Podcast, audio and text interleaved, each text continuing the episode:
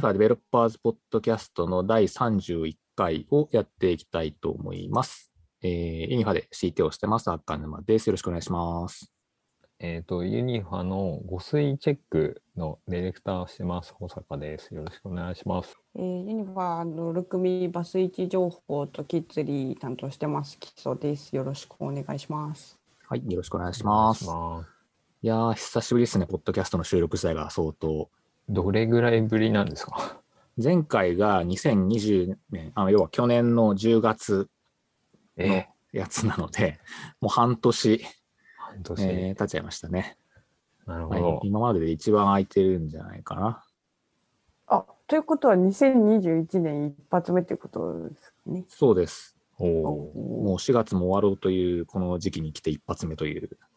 感じになってますが、はいね、なんとか再開をできたので、またちょっとね、こうできるだけコンスタントに取っていきたいなと思うんですけど、うんうんななんでやろうと思ったんですか？急に。今回ですか？はい。今回は、あの、あれですよ。私と保坂さんが、あの、MOT さん、モビリティテクノロジーズさんと、ミートアップ出たじゃないですか。はい。ねやっぱりそういうイベントがあると、なんかそのイベントをこう、ネタにして話せるな、みたいなのがああ、あるので、まあ、ちょずっともう再開しなきゃなと思ってたところではあって、まあ、ずっと何何のネタで話そうかなみたいなふうに思ってたところで、ミートアップやれたので、まあ、これはちょっととりあえず話しとくかというなるほど。ことで、はい。で、えーそれに基礎さんも巻き込ませてもらったというのが、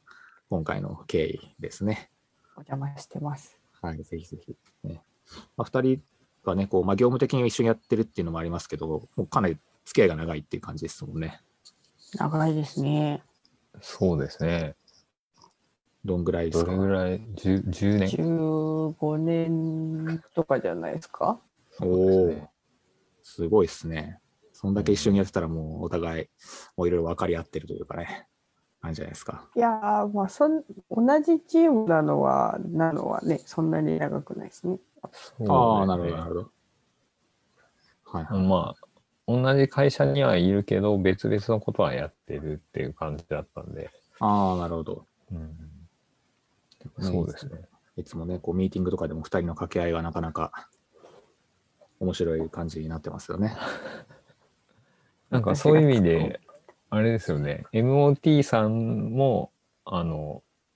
赤沼さんと同じ会社だった方がいらっしゃったんですよね。あそうですね。あのーまあ、私が M3 で仕事をしてた時に、一緒にやってた同僚が今、あのーモビリティテクノロジーさんにいて、で、まあ、あちらも今採用のところをいろいろ頑張らなきゃいけないということで、なんか一緒にやれませんかっていうことで声をかけてもらって、で、今回実現したっていう感じですね。で、その元同僚自体はその AI のところの、あのーまあ、ボスをやってる感じだったので、うん。まあ、今回、登壇自体はしてないんですけど、あの裏でいろいろ仕切ってもらってたっていう感じなので、なんかまた AI 関連でいろいろやれる機会があれば、その時には彼もおそらくあの登壇してくれるんじゃないかなって感じですね。ね。まあ、今回はあの、まあ、IoT のところで、えーまあ、特にエッセンシャルワーカーを支える IoT プロダクト開発っていうところがテーマだったんでね、あのちょっと AI のところとは直接関係なかったんで、えーあれですけどね。まあ、またうちも AI 絡みのこといろいろやってる部分もあるんで、またそっちのテーマでも話ができるといいかなと思ってますけどね。ということで、まあ、基礎さんもね、そのアーカイブ見て、えーもらったということで、保坂さんの融資もちょっとバッチリ見てもらったということなので、いろいろ突っ込んでもらおうかなというふうに思ってますけど、どうでした？ちなみに、ざっくりですけど、し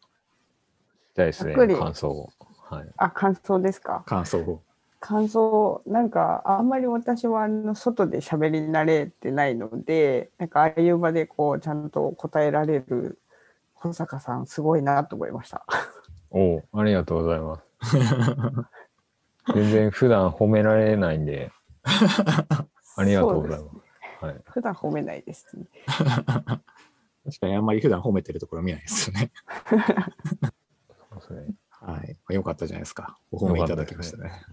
僕も赤沼さんのあのトーク、とっても良かったと思います、あ、本当ですか？あの、あ前半部の、はいはいはいこうユニファの歴史とか、こう、どういう伸びをしているのかとか、うんうん。やっぱり、あの、登壇慣れされてるなっていう気がするんですけど。そうですね。まあ、前半のセッションはもう私がこう一人でとうとうと25分ぐらいかな、あの枠があったんで、まあ、主に誤水チェックのところをメインとして、まあそもそもの保育領域の課題の話だったりとか、その誤水チェックの開発のあの経緯の話だったりとかっていうところはいろいろさせてもらった感じですね。まあ、私自身は最近はもう全然プロダクトマネージャーとかディレクターとして動いてるわけじゃないんで、あのもうその辺はね、もう今まさに保坂さんにお任せしていろいろとやってもらってるって感じなので、もうね、最近のことはもう保坂さんがバッチリやってくれてるという感じですけどね。ちょっと、あの、木曽さん、そのあたり、ちょっと、どうでした？赤沼さんが僕に振りまくってたところが、ちょっと僕も気になったんですけど。いやそこは多分その本当は保坂さんが積極的に話さなきゃいけないところをなんか黙ってるから赤沼さんがアシストしてるんだなっていう感じでなるほど。そうでしたね。僕はちょっと黙っちゃったのは、あれかもしれないですね。いや、それだって事前にもね、ちょっと言ったじゃないですか、保坂さんに丸投げしますっつって。そうですね。なんか、あの、結構、モビリティテクノロジーの人とどっちが喋るんだみたいな、ちょっと間合いがすごいあって、うんうん。自分から言う言うのも、こう、かぶっちゃいそうで、なんか、こう、息が合わなかったのは結構あありましたね。うんうん。そうですね。オンラインだとやっぱりそこの辺の間の取り方というか間合いっていうのは、まあ対面でやるよりもちょっとこう難しくなるところはありますよね。あれなんですかねなんか手挙げるとか、こう、あるんですかねうーん、どうやるのが一番いいんですかね。もう強力にファシリテーションしてもらうっていうのも一個の手かなと思いますけど、まあ、とはいえね、その参加者の間で活発にこう話してる感じになるとより良いかなというふうには思ったりするのもあるので、まあ、そこを手を挙げて話をするのか、うんうん。なんですかね、ちょっとそこのソリューションはぜひちょっと保坂さん発明してくださいよ。ですね。なんか、あの、漫画の吹き出しみたいなのあいいって聞きますけどね。漫画の吹き出し？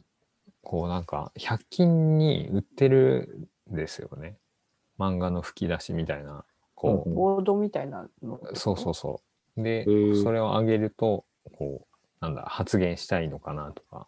ああ、なるほど。うんうんうん。こう映像の中でこうやって出出したら話すぞっていうことなわけですねそう、。そうですね。はいはいはいはい。あ背景にその吹き出し付きのバーチャル背景を用意しといてポチって切り替えたらいいんじゃないの、あ、それもありですね。発言したかったらね。はいそうそうあ、ズームとかだとなんかね、そのリアクション的なやつもあったりしますよね。あそれでやったらいいの反かな。応ありますね。うん。確かに。それでやったらいけていきやすかったりするんですかね。ああ、そうかもしれないですね。うん、うん。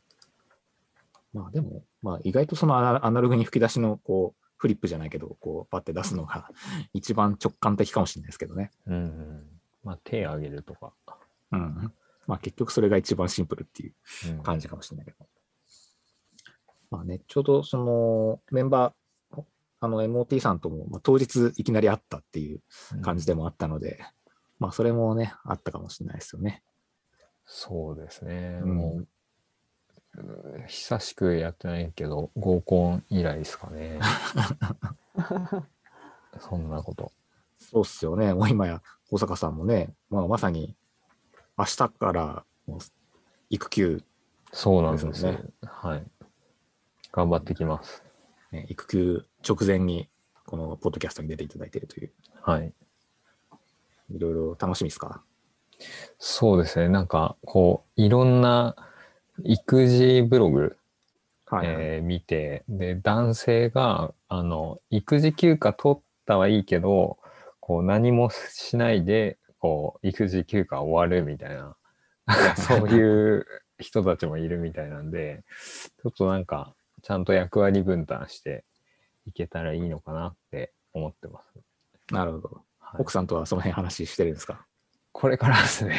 そうなんですね。はい。まさに明日からちょっと話していきます。はいはい。なるほど、なるほど。いいっすね。ぜひ仕事に活かせるなんかこういうこと困ってんだとかって経験した人じゃないとリアルにわからないじゃないですか、うんはいはい子供を育てる時に、うんなんかそういうなんか仕事に活かせる何かを持って帰ってきてくれるといいですね。なんかハードル高いですね、それ。そうですね。じゃあなんか、なんか体系的になんか分かったら、はい、発表します。そうですね。はい。もうあの、ご水チェック使ってください、家でも。そうですね。うん。ね体温計とかも使ってみてください。はい。ちょっとデータ収集します。そうですね。あの、もう戻ってきた時にはすごい改善点というか、施策がいっぱい生まれてるみたいな感じが、そうですね。ちょっとバックログも更新しときます。ねああ、いいですね。はいめっちゃ休暇中なのにバックログが蓄積されていく。チケットがすごい。ね、消化されていかないけど、溜まっていくみたいな。いいですね。ちょっと期待してます。はい。じゃあちょっとあの、まあ改めてさっきのあのミートアップの話ですね。あの、モビリティテクノロジーさんとやったミートアップのところで、まあいろいろこう、まあそれぞれのセッションもありつつ、その後のパネルのところではね、ちょっといろいろ話をさせてもらったところもあるので、まあアフタートーク的なところで、ちょっとその辺また、あの、話せる、追加で話せるところがあれば話したいなと思ってるんですけど、まあ、あの、全部をね、こう、なぞっていくのもちょっと、あのそこまでの時間もあれかなと思うので、まあ、いくつかピックアップして話せるといいかなと思うんですけど、えっ、と、まあ、当日は、まあ、プロダクトマネジメントっていうところでの、まあ、役割の話もありましたけど、まあ、うちの場合だと、まあ、会社のディレクションっていうところでは、あの、主に、えー保坂さんもね、基礎さんもやってもらってるっていうところだと思うんですが、その、それぞれ2人が、まあ、具体的にどんな役割なのかっていうところは、ちょっとぜひ一度話してもらえればなと思うんですけど、じゃあ、保坂さんの方からいかがでしょうか？ああの、YouTube の方でも話してますが、まあ、えっ、と、物流とかオペレーション化っていうのが、まあ、誤水チェックにはいるので、まあ、えっ、と、そこをつなぐ役割っていうのをしていて、どうつなぐかっていうと、まあ、開発を、えっ、と、我々はやってるので、まあ、オペレーションをどうやったら、まあ、開発の、えっ、と、載せていって、えーなんだ、運用していけるかっていうところを、あまあ、ここでリリースした後にちゃんとできるのかどうかとか、あとは物流側があ問題なく物を届けることができるようになるかとか、まあ、そういったところを、あの、まあ、開発と、まあ、物流、あとオペレーションをつないでいって、えっ、と、最終的に物を届けるっていうところをちゃんとできる状態にするっていうことをやっている役割ですね。はい。はい、ありがとうございます。そうですね、誤水チェックだとやっぱり物流絡んでくるっていうところが結構大きいですよね。うん。ね普通のウェブサービスとかだとね、基本的にはウェブ上で、えーまあ、ウェブサービスとアプリがあればみたいな感じですけど、まあ、実際のデバイスまで考えないといけないっていうと結構やっぱ大変じゃないですか、普段。そうですね。まあ、あの、一回、もう、もともと僕の前に赤沼さんがまさしくそこを作られていたと思うんですけど、あの、そこから、まあ、ブラッシュアップしていくっていう作業を今、僕の方はしているので、まあ、赤沼さんの方が一から作るっていうところが大変だったんじゃないかなって、すごい思いますけどね。あー。はい。多分私もまあ携わってましたけど、多分主に物流周りのところは田淵さんとかね、あのかなりやられてたかなと思うので、うん。そうですね。はい。まあ、でもね、日々いろんな、ね、デバイス絡みのトラブルだったりとかもありますからね、うん。その辺のケアはすごい大変ですよね。はい。はい。じゃあ、木曽さんもいいですか？はい、あの私はあのウェブサービスとアプリケーションがあれば動くサービスを担当してるので 物流チームは関わらないんですけど、まあ、オペレーションチームと連携して問い合わせに回答したりあとは、えーとまあ、改善してほしいという依頼を受けて、まあ、改善をしたりとかそういうところをやってます。まあね、以前、その木曽さんは、まあ、IoT とはまあ若干ずれるのかもしれないけど、まあ、バスのね、位置情報のサービスとか、ね、こうかなりいろいろと動いてもらって、まあ、テストの時とかね、まあ、本当にいろいろやってもらいましたもんね。ですね、園の、本当の園の送迎バスに乗せてもらって、はい。端末持ってテストしたりっていうのがいい経験でしたね。そうですよね。実際にバスに乗らないと最終的な動作確認できないっていうやつですもんね。そうですね。あと、その円のバスって、あの、普通の路線バスとかと違って、車の大きさも小さいし、あと、停車の間隔、停車時間も違いますし、うんうんあの、バス停とバス停の間隔も全然路線バスとは違うので、やっぱり実際の円のバスで、あの、テストさせてもらえたのはすごいいい経験だったなと思ってます。うん、なかなかね、普段あの保育園のバスに乗せてもらうとかないですからね。ないですね。ねもう大人が乗れるところがもう限られてますからねま。あ、そうっすよねね。しかもこう、なんかね、うちのテストのためにちょっとバス動かしてもらったりとかっていうのも、まあ、あったりとかですよね、確か。そうです、そうです。あの、もうちょっとコロナが始まる頃で、あの、実際の園児は乗せられないとは一緒に乗せられないんだけど、まあ、ドライバーの人が、あの、走行してくれるっていうので、乗せてもらったりしました。うんね、いや、なかなか本当貴重な体験でね、そこまでご協力いただけるっていうのもなかなかね、こう、すごいですよね。そこがすごいなんか、すごい信頼関係できてないとなかなかそういうことってしてもらえないんじゃないかなと思うので、そこはすごくユニファの強いところなのかなと思ったりしました。うんうんうん、そうですね。まあ、保育士の方も本当にこう、すごく積極的に協力いただけるので、そういうところは本当我々としても嬉しいですよね。しかもそれがもうなんかもっとこうコロナのそんな直前だった気がそんなしてなかったですけどもうかなり直前っていう感じでしたね。ですね、もうす遠い過去のことかと思ってましたけど、さっき明野さんとちょっと喋ってて、あ去年なんだって思う。ね去年ですね。って思いましたね。もうちょっと1ヶ月リリースが遅かったりとか開発の進捗遅かったらまあそれこそ緊急事態宣言だったりとかの兼ね合いもあるとねちょっとどうなってたか分かんないって感じですよね。本当そうですね。乗せてもらえなかったと思いますね。そうですよね。まあね、そういう IoT だったりとか、その、まあ、エッセンシャルワーカーっていう視点でも、その保育士の方々って、まあ、いろいろとコロナのね、影響を受けてるところだったりもすごくあるので、そういった中でもいろいろ我々としては、こう、いいサービス提供できていければなと思うんですけど、まあ、そういったその、まあ、今回のそのミートアップのテーマだった IoT とか、まあ、あとは IoT に限らずでもいいと思うんですけど、我々のプロダクトっていうところで、まあ、今ね、その実際バスに乗ってテストっていう話もありましたけど、まなんかその、我々のサービスとか IoT のサービスならではのその苦労みたいなところとか、工夫してるところとかって、なんかそれぞれいろいろとあるんじゃないかなという気もしてるんですけど、どうですかね。保坂さん、あの、ミートアップで話してもらってた部分もありますけど、ちょっと改めて、なんかあれば。そうですね。あれ以外のなんか工夫、苦労とかですかね。まあ、あの、さっき、あの、もう一個、ちょっと忘れちゃってたっていうか、あの、ちゃんと言う、言っておかないといけないのは、あの、営業チームも、まあ、いるので、まあ、そこも、あの、一緒に、あの、携えていると思ってて、で、営業チームの方にも、そのサービスを知ってもらうとか、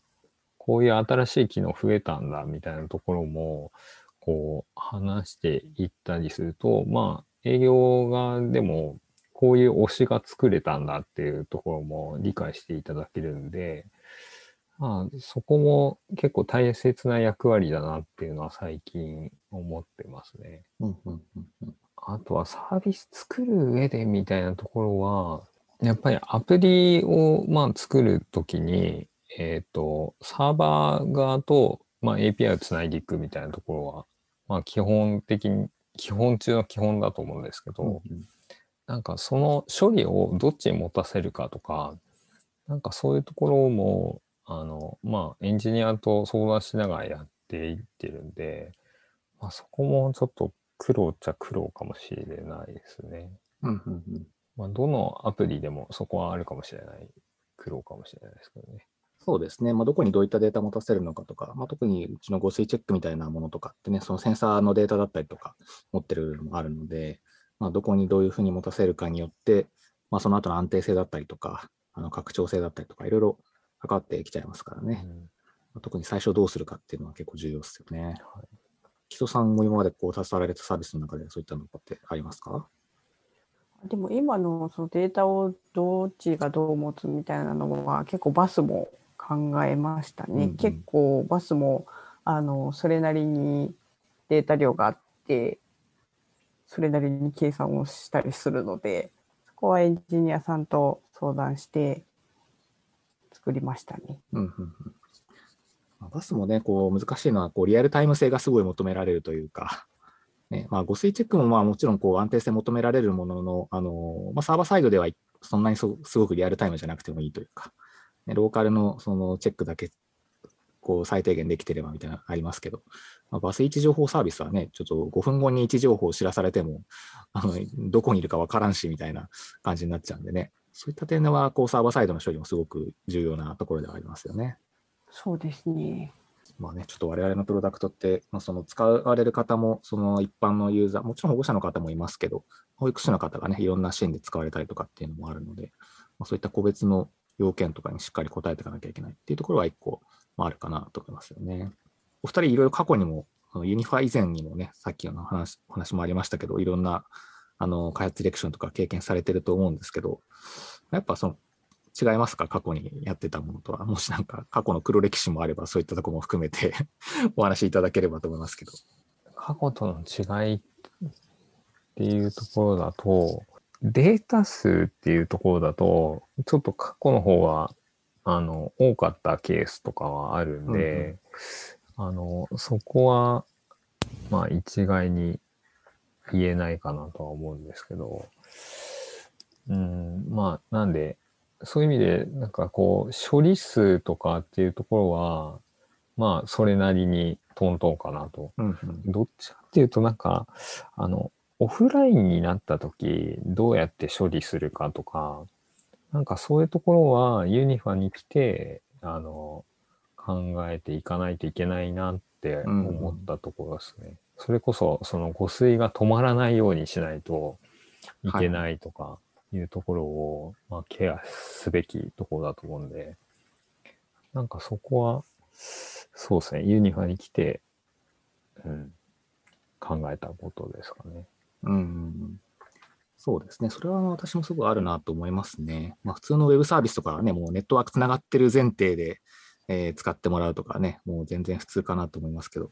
ネットワークつながらなくても一定ちゃんと使えるようにしなきゃいけないみたいなところは、確かに一つ特徴、特徴だなと思いますよね。人さんも何かありますか？うーん、なんか私は、まあ、保育のサービスをしてる業界じゃなかったので、やっぱりその保育士さんがどんなことをしてるのかとか、うんうん。子供と向き合う時間以外にこんなに他に仕事があるんだみたいなのはユニファに来て初めて結構衝撃を受けましたね。そうですね。なのでサービス軸になったけど、なんか、らしい視点だなと思いました。うんうんそうですね。なかなかね、表から見ると保育士の方って、まあ、すごく子供のあの相手をしているイメージはすごくあるんだと思うんですけど、実は裏側ですごいたくさんの仕事があるみたいなのってね、なかなか見えないですからね。そういったところでどういうどういうふうにサービス使ってもらえるのかっていうのは、なかなかね、そのな中に入ってみないとわからないみたいなところはありますよね。ねあと、なんか黒歴史とかないですか？ないですか？黒歴史は、まあ、なんだろう。ちょっと言えないですね。これは、ういん、そうとりあえず言ってみちゃえばいいんじゃない？いやー、でもこれはちょっと、あんまり良くないと思うんですよね。本当に良くないやつ。本当に良くないやつ。あの、はい例のミートアップの時は大丈夫だったですか？この前のミートアップ MOT さんのミートアップの時？ああ、あれはあれで黒歴史だと思うんですけど そうじゃないやつですよね。ちょっと言えない、言えない。これは直接本人からしか聞けないっていうオフレコじゃないと言えないやつです。なるほど。うんなるほど。じゃあ、ちょっとそれは後で聞かせてもらえますかね。はい。反省会でじゃあ。そうですね。もしくは聞きたい人はぜひユニファにご入手くださいということですかね。そこ。そこまでじゃないんで。は いそこまでじゃない。でもちょっと言えないです。そうか。ちょっとそれは別の機会にしますか。はいはい。なるほどね。ちなみにその、まあ、お二人って普段その、まあ、仕事に役立つ情報というか、まあ、開発のディレクションだったりとかっていうところに、こう、役立ちそうな情報とかってなんか収集してる方法とかってあるんですか？じゃあ、木戸さん何かありますか？そのチームごとに結構雰囲気違うなと思ってて、えっ、と、そのなんかうまくいってるチームのいいところを真似しようかなとか、そういうことですかね。うんうんうん。まあ、あとはやっぱりその開発エンジニアさんとかデザイナーさんとか QA さんとか一緒に仕事するチームの雰囲気がいいに越したことはないので、はいまあチームの雰囲気を良くするようにはしてます。なるほど。それがいつも出る、あの、ダジャレなわけでダジャすかね。レが最近ちょっと振るわなくてですね。ああ、そうなんですか。かなりみんな期待してるんじゃないですか。いやー、ちょっと同調圧力っていう説もあるので、同調圧力みたいな感じの。いや、すごいダジャレ職人がいるんですよ。そうなんですか？そうなんです。もう彼に勝てないと思って。マジですか？はい。私は木曽さんがまさにダジャレ職人だと思ってたんですけど。いや、もう杉本師匠がもう、ああ、そうなんですね。はい、すごいですから、杉本師匠やるんですね。すごいんですよ、彼は。ダジャレ、師匠とダジャレ女王的なところでちょっと それぞれご活躍を期待しております。ダジャレで頑張ります。ダジャレで、ダジャレも頑張ってもらえればと思います。はい、あと、小坂さんどうですか？その辺は。あだそのその辺つってもダジャレじゃないですよ。ダジャレ、ダジャレは、そうですね、大事ですよね。の あの、言わないじゃん。あの、そういうチームからの、その情報をちゃんと収集するというか、なんか状態、どんな人なのかとか、なんかそういうのを確かに木曽さんはうまく、あの、収集してるんじゃないかなっていうお、褒められた。そうですね。ありがとうございます。はい。でもなんか、あの、プロダクトをこう育てるとか、なんかそういう情報収集だと、なんか僕はアプリ使ったりとかっていうのを結構やってますね。なんか、何でもいいんでやってみてよかったなって、最近いいそのいいなと思ったのが、あのコロナになって、あの、なんかこう、触っちゃいけない、非接触のものっていうのがやっぱ増えているんで、で、スマホでオーダーするとか、すあの結構増えてるんですよね。で、なんか、その時に、えっ、と、こう、なんていうんですか、どういう情報設計になってるかっていうのを結構見るんですよ。自分は。で、あ、この選択した後に次にこの選択するんだとか、なんかそういうのを見てて、あの、あの最近良かったのは僕は Mac のアプリを落として、Mac からすぐ、あの、その場で課金できるんですけど、まあ、あれもすごいよくできてるなと思いましたね。あの、その場でモバイルオーダーっていうんですけど、モバイルオーダーすると、えっと、モバイルオーダーしたものが、その、Mac のディスプレイに出てくるんですよね。で、うん何番みたいなのも、あの出てくるし、あこれはよくできてるなって、すごい思いますね。うん確かにね、そのコロナ禍になって、その、まあ、必要とされるプロダクトもだいぶ変わってきてるというかね、その辺はね、こうすごく UI 的なところ、UX 的なところは、すごい参考になるところはありそうだなというのは確かに思いますよね。それこそ育休中にいろんなものを買いまくってみてください、モバイルオーダーで。そんなにお金ないで。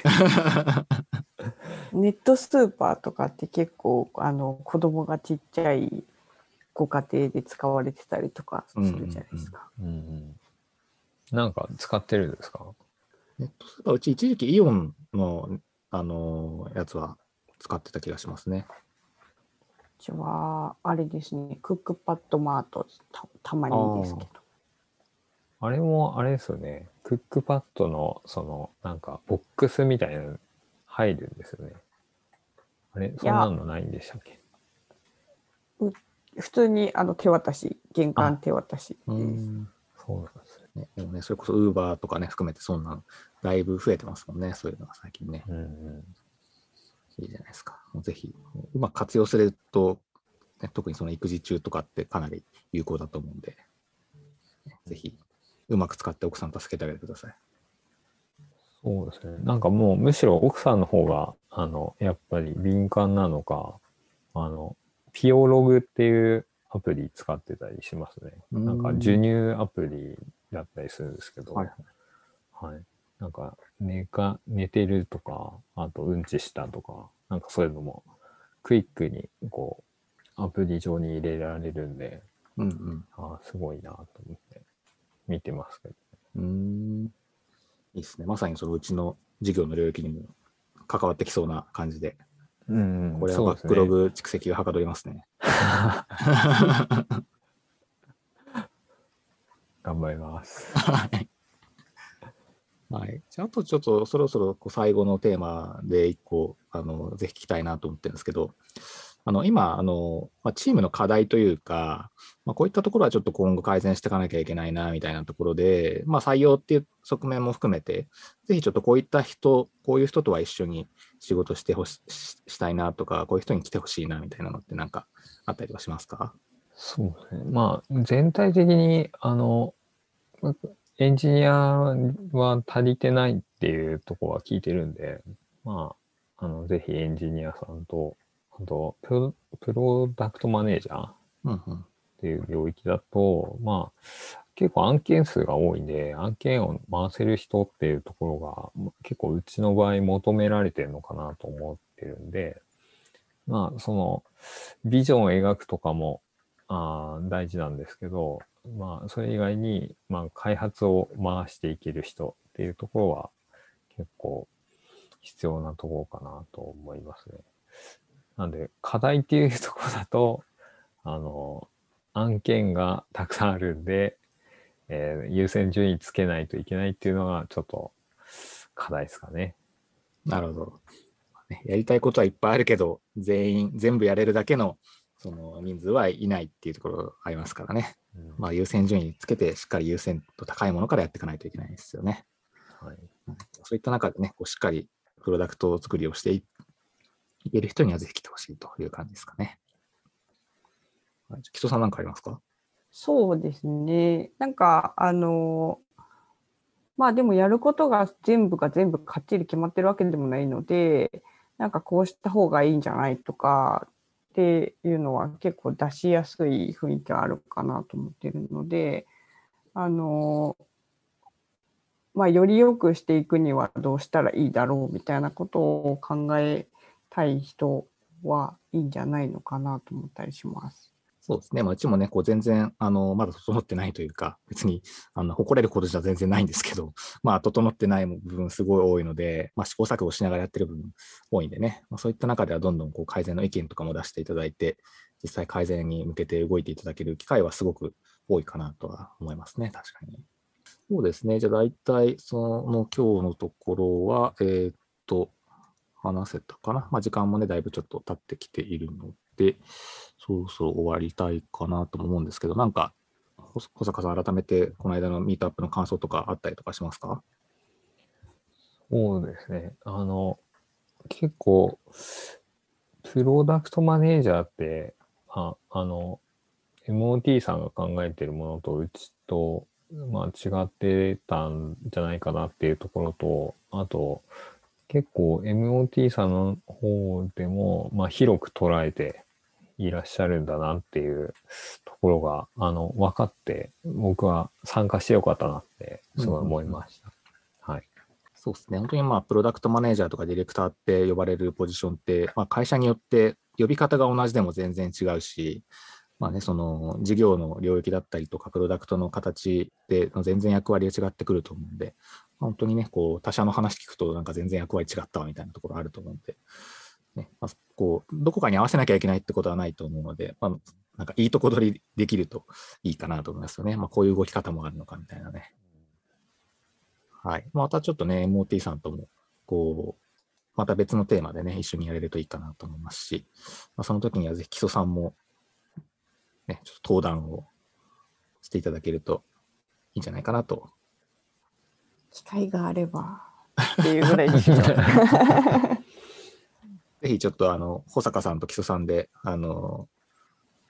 パネルディスカッションにちょっと参加していただいて、いろいろ掛け合いをしてもらえるといいんじゃないかなと思ってますね。みんな聞き取れないかもしれないですけど、ちょっと滑舌が悪い2人が揃っちゃうんで。うんここはちょっとじゃあ当日までにちょっと訓練しといてもらうということでですね。頑張りまま保坂さん育育休中にちょっと発声練習しておいてください。はい。頑張ります。はい、あとなんか言い残したこととかないですか？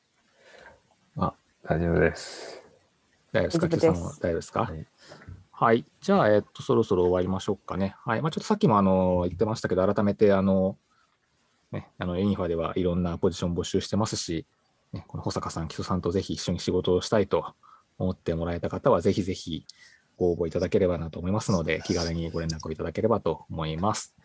はい。じゃあ、ちょっとまた、あの、できるだけ早いタイミングで次も撮りたいなと思ってますんで、またご協力いただければと思います。はい。じゃあ、今日はそんなところで終わりましょうかね。はい。じゃあ、どうもありがとうございました。ありがとうございました。ありがとうございました